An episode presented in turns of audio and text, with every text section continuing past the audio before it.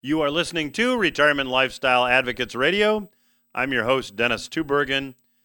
Glad you decided to tune in today. Hey, I have a terrific first time guest on the program today. I found the interview that I did this past week with him absolutely fascinating. Uh, Dr. Charles Nenner uh, joined me this past week from his home in the Netherlands. Uh, Dr. Nenner is a very interesting guy. He is a cycles expert and has an extensive uh, background with Goldman Sachs and with his own research firm. Uh, I know you're going to, again, enjoy my conversation with him. That will be in the second segment of today's program. And he has some rather interesting and very eye opening predictions. So stay tuned for that. I want to remind you that if you are a new listener, this is all about education. To that end, we do have some resources available for you at our website, the Retirement Lifestyle Advocates website. It's retirementlifestyleadvocates.com. You can listen to past programs of RLA Radio. You can also sign up for our weekly newsletter titled Portfolio Watch, and that is free. It's delivered every Monday at 5. I would encourage you to go to the website and subscribe. Again, the website is retirementlifestyleadvocates.com. You know, I, uh, back in 2015, uh, wrote a book called New Retirement Rules, and we have done many events and uh, made the book available over the past five years here. And in the book, I in- introduced uh, some research that I did, really based on other people's research, other experts' research uh, on the Dow to gold ratio. And I want to talk to you a bit about this ratio in this segment and a bit in the last segment of today's program because, in my view, uh, it's a terrific way to forecast long term movements in both stocks and in gold. Well, the Dow to gold ratio, quite simply, is the value of the Dow Jones Industrial Average divided by the price of gold per ounce. Now, presently, that number stands between 14 and 15 as I record this.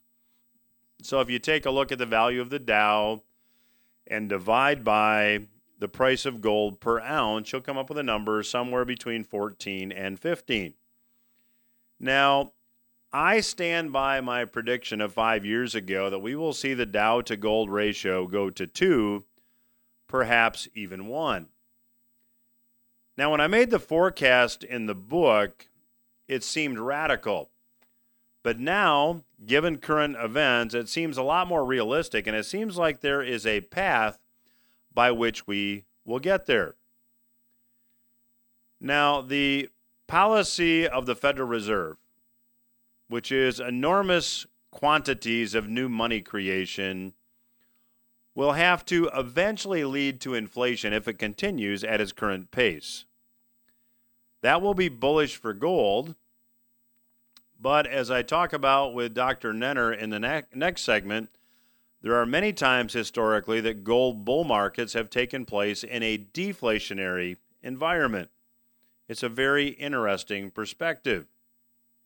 And if one looks around the world, individuals worldwide as well as foreign governments are already beginning to seriously question the role of the US dollar as a world reserve currency moving ahead. Now, a side point to this is that as currency, currencies evolve and as money is created out of thin air, the wealth gap will widen. I mentioned this in the 2015 book as well. Massive amounts of money creation tends to benefit those who are closest to the money creation machine or the proverbial printing press. The further away from the printing press you are, the less you benefit from this policy. That creates a wealth gap and when you couple this widening wealth gap with beaten down economies that likely will not recover as quickly as many hope, we will likely see more geopolitical tensions and social unrest. Now, David Morgan, who is a recognized silver expert, made this comment, and it is profound. He said, You cannot have true peace and prosperity unless you can absolutely trust the money. And when you have massive quantities of money creation, should it continue at these levels, you will reach a point that there will be significant, massive, and growing distrust of the money. And that makes the case for higher gold. That makes the case, or help makes the case, for a Dow to gold ratio of two or perhaps even one. And to put that in number terms, as crazy as that sounds, it would mean the Dow at 10,000 and gold at 5,000. Or perhaps the Dow at 5,000 and gold at 5,000. And yes, I will go on record as saying that I am forecasting the Dow to go below 10,000. Now, it's really no accident as I make the case for this Dow to gold ratio that relative free markets and a stable dollar tied to gold through 1971 resulted in America becoming the most prosperous country in the world. Now, this has certainly become less true since the dollar has been no longer redeemable for gold since August of 1971. And we're starting to see a slide in the dollar against other world currencies. You know, through May or so, the dollar was holding up really well against other currencies, although it was still trailing gold, as evidenced by the price of gold. If you take a look at the four weeks ending mid June, the dollar lost 3% against the euro, the Denmark krona, and the Canadian dollar. I should say between 3 and 4%. The dollar lost, the US dollar lost between 4 and 6% to the Indonesian currency, the New Zealand dollar, and the Swedish krona. The US dollar lost between 7 and 8% to the Brazilian real, the Australian dollar, the Russian ruble, the Colombian peso, and the South African rand.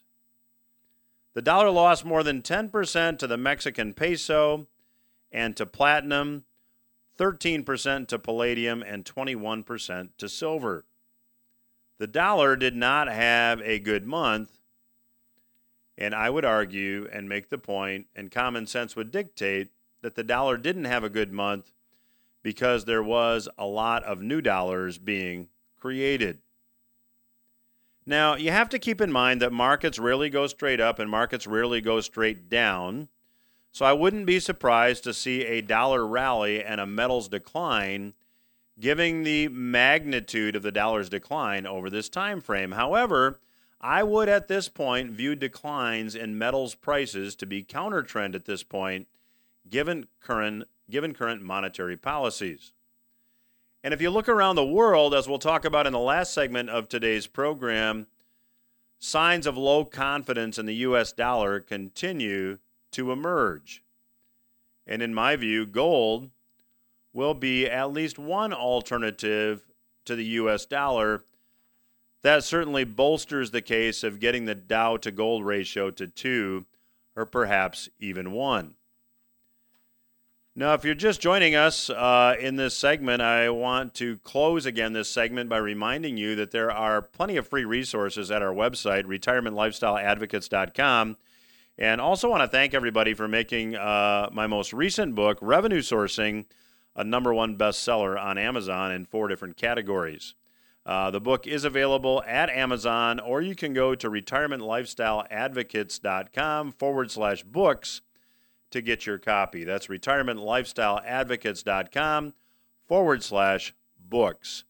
I'll be back after these words with my special guest, Dr. Charles Nenner. Welcome to RLA Radio. I am your host, Dennis Tubbergen. I'm very pleased to have joining me on today's program first time guest here on RLA Radio, Dr. Charles Nenner. Uh, in 2001, uh, Dr. Nenner founded and is president of the Charles Nenner Research Center. Uh, he's provided his independent market research to hedge funds, banks, brokerage firms, individual clients, and family offices. You can learn more about his work at charlesnenner.com, and he's offering our listeners a free trial to check out his work as well. Uh, Dr. Nenner, prior to founding the firm, uh, worked with Goldman Sachs in New York, and uh, he has uh, uh, joining. He's joining us today from his home in the Netherlands. And uh, Dr. Nenner, welcome to the program. Well, nice to be here. After such an an introduction, I'm I'm interested to know what I'm going to say myself. well, we are as well, so that's great. Uh, let's start with with your work, uh, Dr. Nenner. You spend uh, your days researching cycles. Can you explain to our listeners what exactly that means? Well, the whole thing started uh, after I finished medical school, and I was participating in uh, in a, in a research about psychotic patients, and we wanted to know if there was a regular uh, time between the, the, the, outbreak of psychiatric uh, patients all over the world.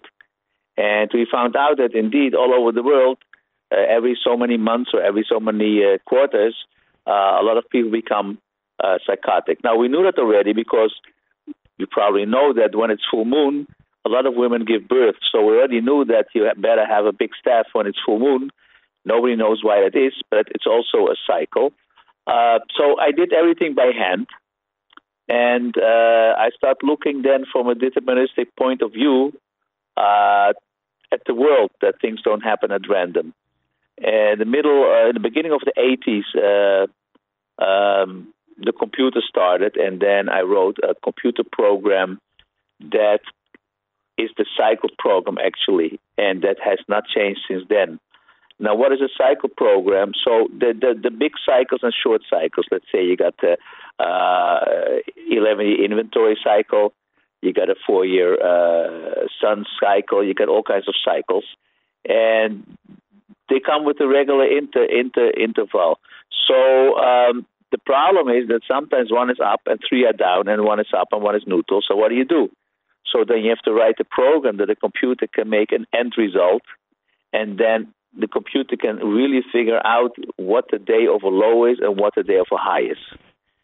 Then I came to the idea that uh, maybe prices don't move at random. That means is if IBM goes up with a certain momentum, maybe you can calculate how high it will go. And this is all independent of, of, of news items. Uh, the idea is if, if it would be at, at random, then you can never figure out anything. But if it's not at random, you have to look how it works. Now, I was on Dutch television, happened to be there yesterday, and I showed them two graphs. One was the Bitcoin that we do very intensely, and uh, one was the Dow Jones cycles. And the interesting thing is that the cycle works perfectly for the Bitcoin and also for the Dow Jones. So my argument was is there's almost no fundamental research on Bitcoin, and it's not that you know at ten past nine uh, some news item comes out that you can relate to why the Bitcoin goes up and down. So that is acceptable. But then when it's a Dow Jones, suddenly people think, oh, this has to do with research and, and the cash flows and whatever. And I says if I was would switch the charts, then you would know what is Bitcoin and Dow Jones.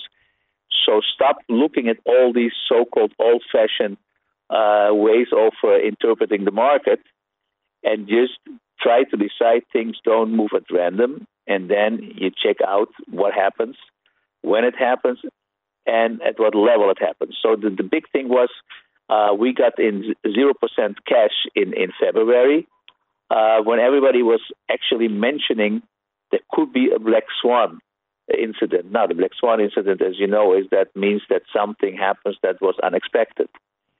So then I wrote, stop thinking what it could be and start uh, thinking when it's going to be. So my my system can say when it's going to be and not what. So in this case, it was the virus. Could have been something else. So my system deals with what's going to happen and not so much why it's going to happen. You know, I I uh, sought you out for an interview because I saw you uh, saw an interview on another program, and uh, I was impressed that uh, you had actually called that a, a big event was going to happen. Obviously, you had no way to foresee what it was, but what would you say to our listeners that maybe are listening to this and they seem skeptical. Uh, why do cycles exist? Does it have to do with human behavior? Does it have to do with uh, the laws of nature? I mean, what would be the what would you say to someone who's skeptical? Well, first of all, uh, exactly what you said. It has to do with human behavior, and especially if there's mass psychology involved, which is in in in, in the market, um, hundreds of millions of people involved. There's no free choice. They all uh, interact with each other. And the other idea is, listen, if you don't believe it's pre- it's predictable by such a system, then I always ask people, so how do you invest? Uh, it's much easier to uh, to uh, to check a system that says I give you the exact dates and exact levels than to say I don't know what's going on. I mean, if you're sick, you don't go to a doctor who says, well, you know, anything could happen. I don't know. You go to a doctor who says, I know exactly what your problem is. Um, it has to do a little bit with the, what's going on in society that nothing is clear anymore. Uh, we have uh, what's politically correct, so nobody can say what's true, what's not true, and that influences your mind also. So people find it very hard to decide when something is true or not. Um, the only thing I can say is I did all the research for the prop trading of Goldman Sachs. That is the, uh, the, the, investment of the money that Goldman Sachs does for himself. And if that was good enough, uh, I think that uh, they can take uh, another look because if these people would would would would would ask, you know, or you would ask them, would you like to know what Goldman Sachs says what's going to happen tomorrow in the market? They probably would say yes. Uh, uh, but in this case, uh, it, it's a little bit more complicated. It's, uh, it needs a basis of mathematics and physics and quantum physics in order really to appreciate what's going on. So, Dr. Nenner, um, are these cycles uh, macro cycles over over long time frames? Are, are they are they more accurate over longer time frames, or are they applicable also to shorter time frames? Uh, any time frame. We do uh, we update four times a, week and intraday.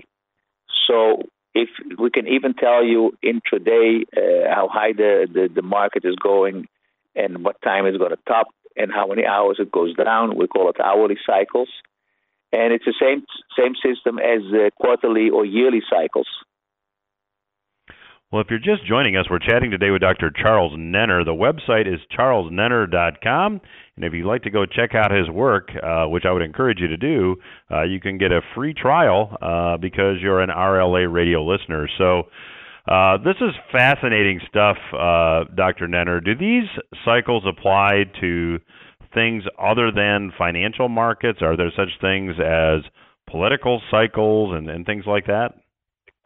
Yeah, definitely. I, I used to uh, do research for uh, two interesting uh, situations. One is was in Hong Kong for people who are fashion designers, and they want to be prepared. So they want to know what the fashion is in one or two years.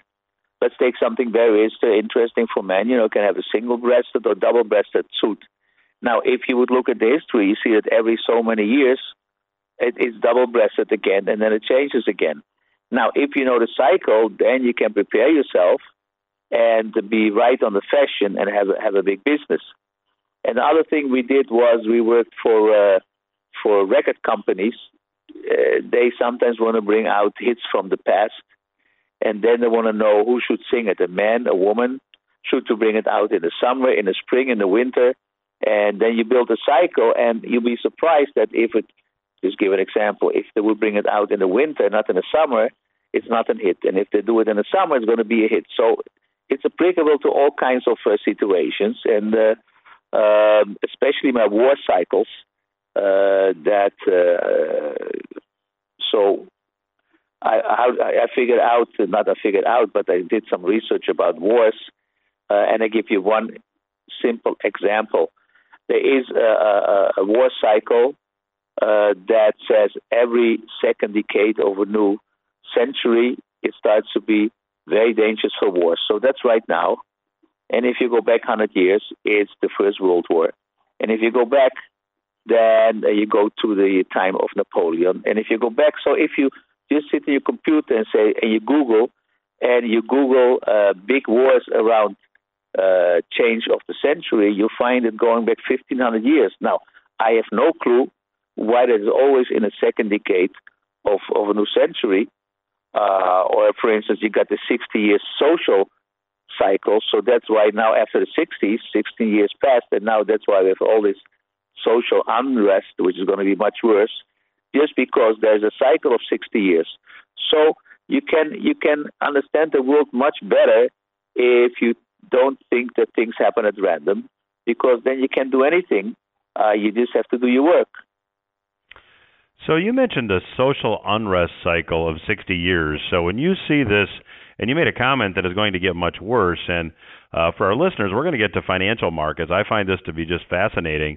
So how long does this period of social unrest last? And you say it's going to get more intense. It's going to get worse. Yes, well, it can, it can at least it can last 10 years, according to cycles, and it it just started because if you have to see what happened in the 60s, it started to explode, you know, with the uh, uh, protests against Vietnam and, and the student being killed.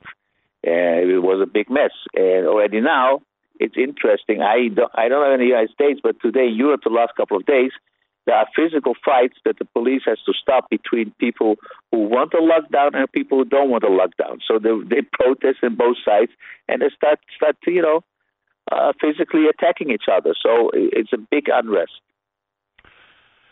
So let's talk a little bit, and we've got just a couple of minutes left in this segment. So can you talk about the financial markets since uh, many of our listeners are preparing for retirement, they they're they, they're working toward financial independence. So what type of financial markets, what what financial markets do you apply these cycles to? Well, we play it up and we play it down, so that's simple. Uh, so we went in zero uh, stocks uh, just before the top, uh, and then we played the bounce. And just now this week we're going totally out of stocks again because cycles are close to uh, to topping again. Uh, I showed people an overlay of the 1929 crash and the situation 73, 74, and the situation 2000. And instead of people making uh, interpretations why we have this big bounce, they should see that almost always it goes like this. And my long term, and I hope you're sitting down, my long term downside price target for the Dow, it hasn't been there for the last 10 years, is around 5,000. So you have to be safe. Now, the, the other problem is that we're close to a low in interest rates. So if you be in bonds or you buy bonds, you're going to lose a lot of capital also. Uh, so in a situation that is very, very difficult uh, to know what to do. So mostly we we are investing in gold already since uh, 2011, 2012, and gold should have a bull market for the next for another six years or so. Well, absolutely fascinating. Um, our guest today is Dr. Charles Nenner. He is the founder of the Charles Nenner Research Center. You can go to charlesnenner.com. That's Charles Nenner is spelled N E N N E R. charlesnenner.com. You can get a free trial and check out his work. Uh, the good news is I've got one more segment to chat with Dr. Nenner, which I will do after these words. Stay with us. Welcome back to RLA Radio. I'm your host, Dennis Tubbergen, and I have the pleasure today of chatting with Dr. Charles Nenner. Uh, Dr. Nenner is the founder of the Charles Nenner Research Center. Uh, he is an expert on cycles. Uh, he actually uh, worked with Goldman Sachs in uh, New York. Uh, he uh, actually does 100% of his time is spent doing research now, and he's had as clients uh, hedge funds, banks, brokerage firms, family offices, and a very interesting guy. So if you're just joining us, go check out Dr. Nenner's website at charlesnenner.com, where you can also get a free trial. And uh, mention RLA Radio if you like his service, and he will give you a discount. So Dr. Nenner, let's just jump in and talk about stocks because you said something that I'm sure many of our listeners found shocking in the last segment that you think the Dow will go to 5,000. Um, I've done some research with other guests on the radio program in the past, and uh, I've thought that we would see the Dow to gold ratio reach parity. In other words, if the Dow goes to 5,000, gold goes to 5,000. Sounds like sounds like we might have taken two different roads to arrive at the same point. What would you say? Well, I don't look at the parity. I don't even know about that, so it doesn't bother me. so, so I don't know. but but there's something very interesting going on. We sent Sunday. We sent out a chart that shows that every time that the market tops, the earnings uh, forecast for the S&P also go down. And the funny thing is, the earnings forecast is totally collapsing while the, the, the, the, the, the markets are going up for the last couple of months. I've never seen something like that, and this cannot end well. And especially if you look who's investing, uh, you know, uh, the same is in the United States as in, in, in here in Holland. Uh, 100,000 people have never been in the market are now going into the market because uh, they missed the upturn in, in 2008, 2009. So this is not going to happen to me again. And that's why the small investor usually is on the wrong side of the market. So, what do you see as a, a, a time frame to have the Dow go to 5,000? Yeah, we're looking for the end of 2021.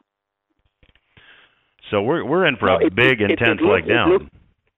It looked strange, but now we can imagine if the virus does uh, come again, and I, I'm 99% sure it comes again based on cycles. Here you go again, and the whole economy drops dead. then we might think that really we go to 5,000. Now, when I said it 10 years ago, it sounds strange, but now we have a clue what could happen. So, as the Dow drops to 5,000, um, you mentioned that bonds with interest rates at a low point are also uh, a trap for investors. Uh, U.S. Treasuries have always been a safe haven, and the U.S. dollar has always been a safe haven. How do you see that playing out? Yeah, first of all, I want to mention that that was in the in the Clinton era. The Dow was five thousand, and the world still looked reasonable. So it doesn't mean we're going under. Uh, there could be a liquidity crisis, although the economy is very weak. What happened in in in uh, in Europe, in Greece, Italy, Portugal, and then interest rates shoot up for technical reasons, not because the economy is weak. So you look for interest rates and, and yields on U.S. Treasuries to to spike at some point in the future. Yeah, they will, they will not spike. They will start going up for the next couple of years finally. Not that there's inflation, because I still see deflation. So it must be that there's going to be a liquidity crisis or a lack of trust or something. Interesting. So let's talk about metals. Uh, you had mentioned in the last segment that you're you're bullish on gold. Talk, if you would, in some detail about the gold cycle. Well, the gold cycle uh, bottomed in uh, in November 2011. That's when for long-term investors went long. For shorter investors, we you know gold is nice. It goes up hundred dollars, down the hundred dollars, and we play it uh, very nicely. Um, and the, the long term cycle is up till 2026. My first price target has been already for many years two and a half thousand. Uh, but I think it will probably go much higher because if the bull market goes up to 2026 and we're already at 1800, uh, there must be a much higher price target. Otherwise, nothing is going to happen for for many years. So, as the Dow collapses, then uh, you're seeing gold as the, the only safe haven at this point. Am I am I understanding what your your logic is correctly? Well, the problem with deflation, and I think it's going to be deflation, is that uh, you know companies uh, don't make uh, any money. It's very simple to explain. You, you make a product, and by the time you sell the product, the value is less than what you made it for. Uh, you can have a liquidity crisis. The white bonds are going down. Now, what you're left is, is real estate, which will also go down. Uh, but uh, you know, a lot of people then uh, don't know what to do, so they buy gold. At least they have something. Especially uh, uh, short-term rates are not going up that much. Long-term rates are going up.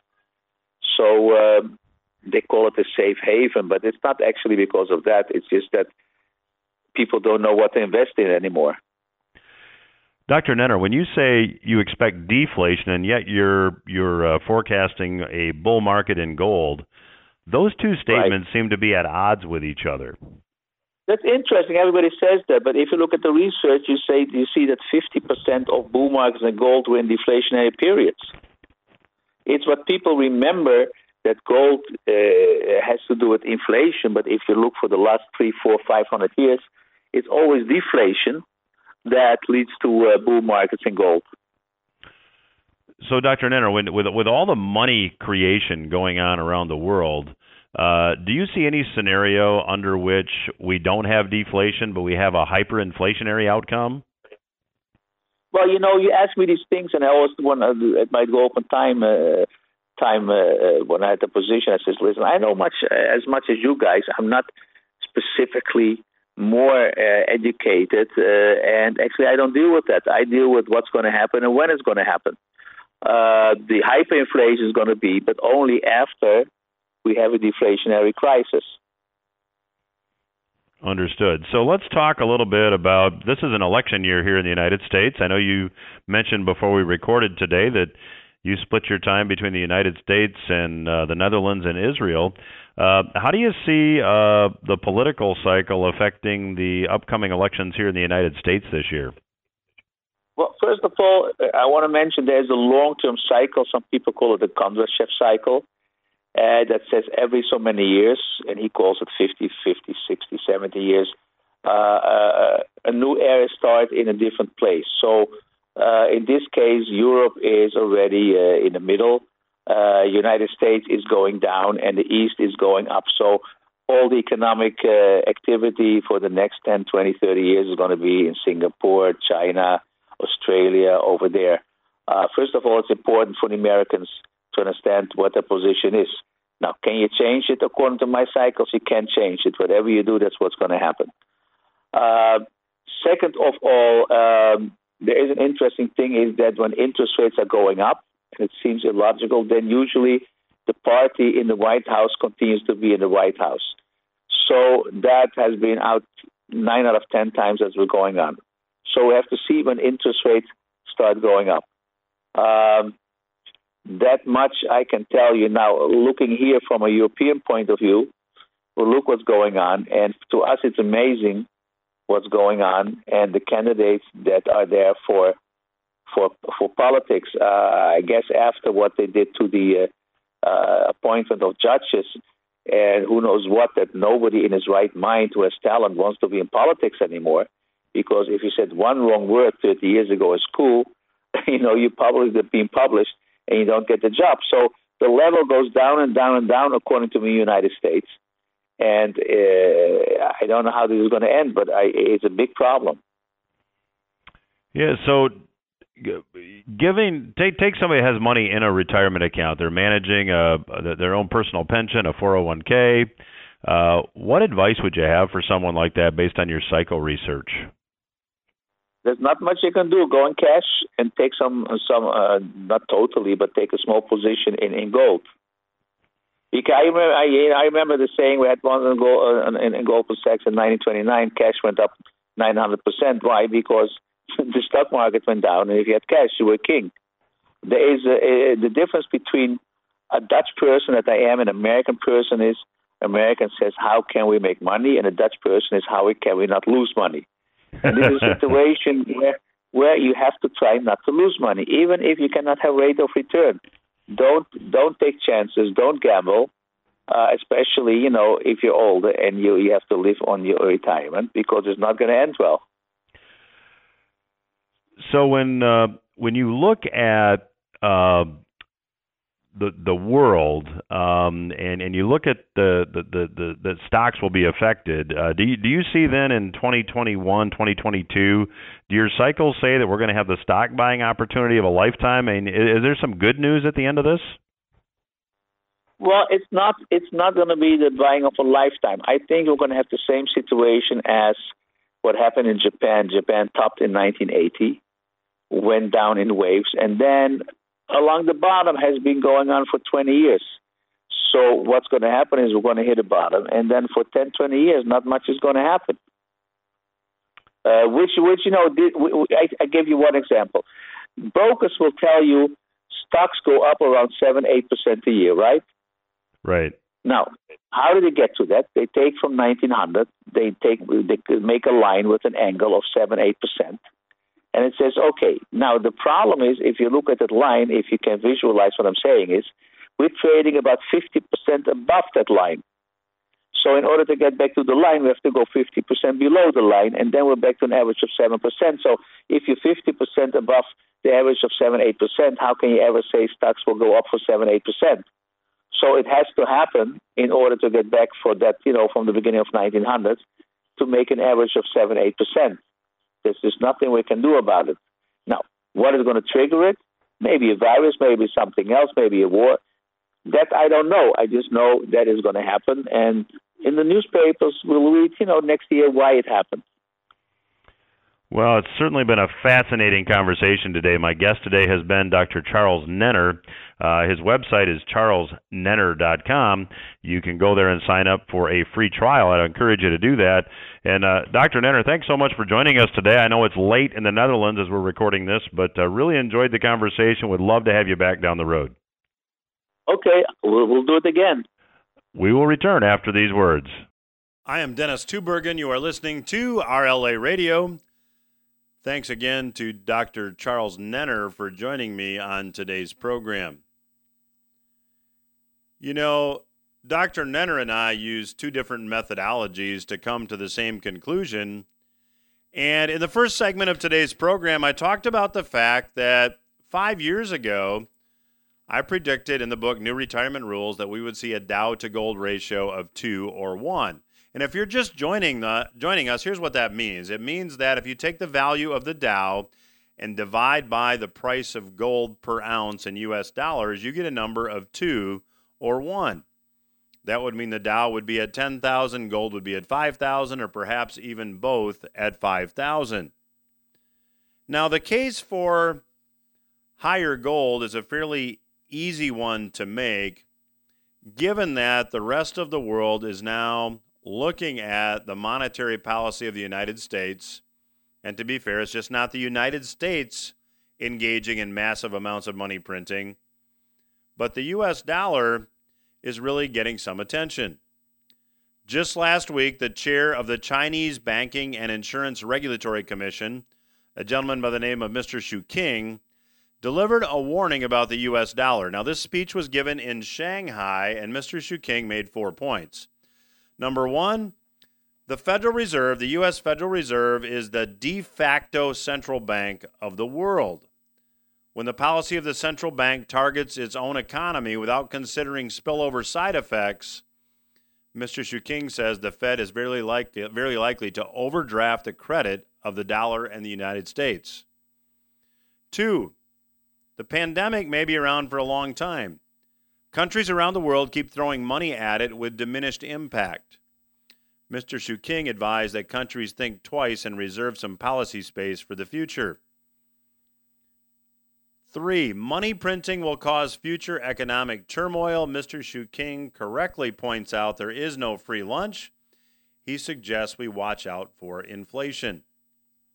Four, financial markets, in particular stocks, are disconnected from the real economy, and these distortions are unprecedented.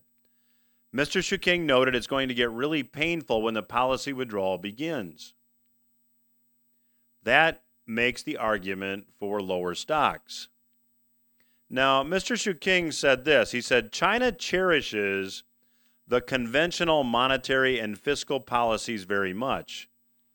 We will not engage in flooding the system. What does that mean? We will not engage in massive money printing, nor will we engage in deficit monetization. What does that mean? We're not going to print money to balance our budgets. Now, Mr. Shuqing also kind of took a stab at U.S. monetary policy. He said this Some people say domestic debt is not debt, so money that you owe to yourself is perhaps not debt. But external debt is debt. So, one arm of the U.S. government owing another arm money, some would argue, is not debt, but money owed to China or Japan is debt. Mr. Shuqing said for the United States, it seems that even external debt is not debt. In other words, they're not paying attention to their debt, they're not respecting their creditors. He says this seems to have been the case for quite some time in the past, but can it really last for a long time into the future? Interesting to know what he's thinking. Stephen Roach, who is the former chairman of Morgan Stanley Asia, made these comments. He said that the dollar's dominance faces major threats as the post pandemic economy emerges. He said the currency has survived attacks from a trade war, and the start of the coronavirus outbreak. But yet, as I talked about in the first segment of today's program, the dollar's winning streak has faded in recent weeks as investors prepare for record borrowing to fund trillions of dollars of fiscal and monetary stimulus. So, this argument for a weaker dollar and higher gold prices is a very solid one. Gold rising to $3,000 an ounce or $5,000 an ounce, whatever the number happens to be, as stocks fall to a similar level, is not an unrealistic expectation. Now, at the same time, the argument for much lower stock prices is also an easy argument to make given current stock valuation levels. In fact, as you heard from Dr. Nenner today, he is expecting, based on his cycle research, the Dow to go to 5,000. I believe the Dow goes under 10,000. That's where using a two bucket approach to manage your assets is important. And if you haven't looked at this, I would encourage you to begin immediately. Economic conditions that we talked about five years ago and talked about them here on the radio, and we predicted they would appear, are now appearing. If you're not familiar with the two bucket approach, you'll want to get a copy of the book Revenue Sourcing. And to do that, you can go to retirementlifestyleadvocates.com forward slash books, retirementlifestyleadvocates.com forward slash books, and you can get a copy uh, uh, following the instructions that are there. So when we take a look at what this revenue sourcing methodology is, basically, we're dividing assets up into two buckets of money. We're suggesting that you need one bucket to protect yourself from a stock market decline. And if stocks don't happen to decline, if we're completely wrong about this, the two bucket approach might have you missing some upside, but it would have you not participating in potential downside. At the same time, we don't know when or if massive amounts of money printing will tip the deflation that we're now seeing emerging into inflation. If that happens, we need to have a hedge to protect against that as well. And in the revenue sourcing book, we talk about many times in history when countries have faced similar scenarios. And when studying history, it's interesting to learn and discover how the outcome has almost always been the same. In the book, I include a quote from Abba Eban. Here's what he said History teaches us that men and nations behave wisely once they've exhausted all other alternatives. History teaches us that men and nations behave wisely once they've exhausted all other alternatives. There's a lot of truth to that when one studies history. So, if you haven't yet gotten a copy of the revenue sourcing book, I'd encourage you to do that. There's a great offer at retirementlifestyleadvocates.com forward slash books. And at Retirement Lifestyle Advocates website, you can also listen to any of the interviews that we conduct here on the program. Uh, you can go back and listen to the interview that I did with uh, Dr. Nenner today. Uh, they are posted there every Monday at 5 o'clock. You can also sign up for our Portfolio Watch newsletter, which is delivered once a week. It's free, it's delivered to your inbox every Monday night at 5. That's all the time I have for my program this week. I hope you got something you can use. I'll be back again next week.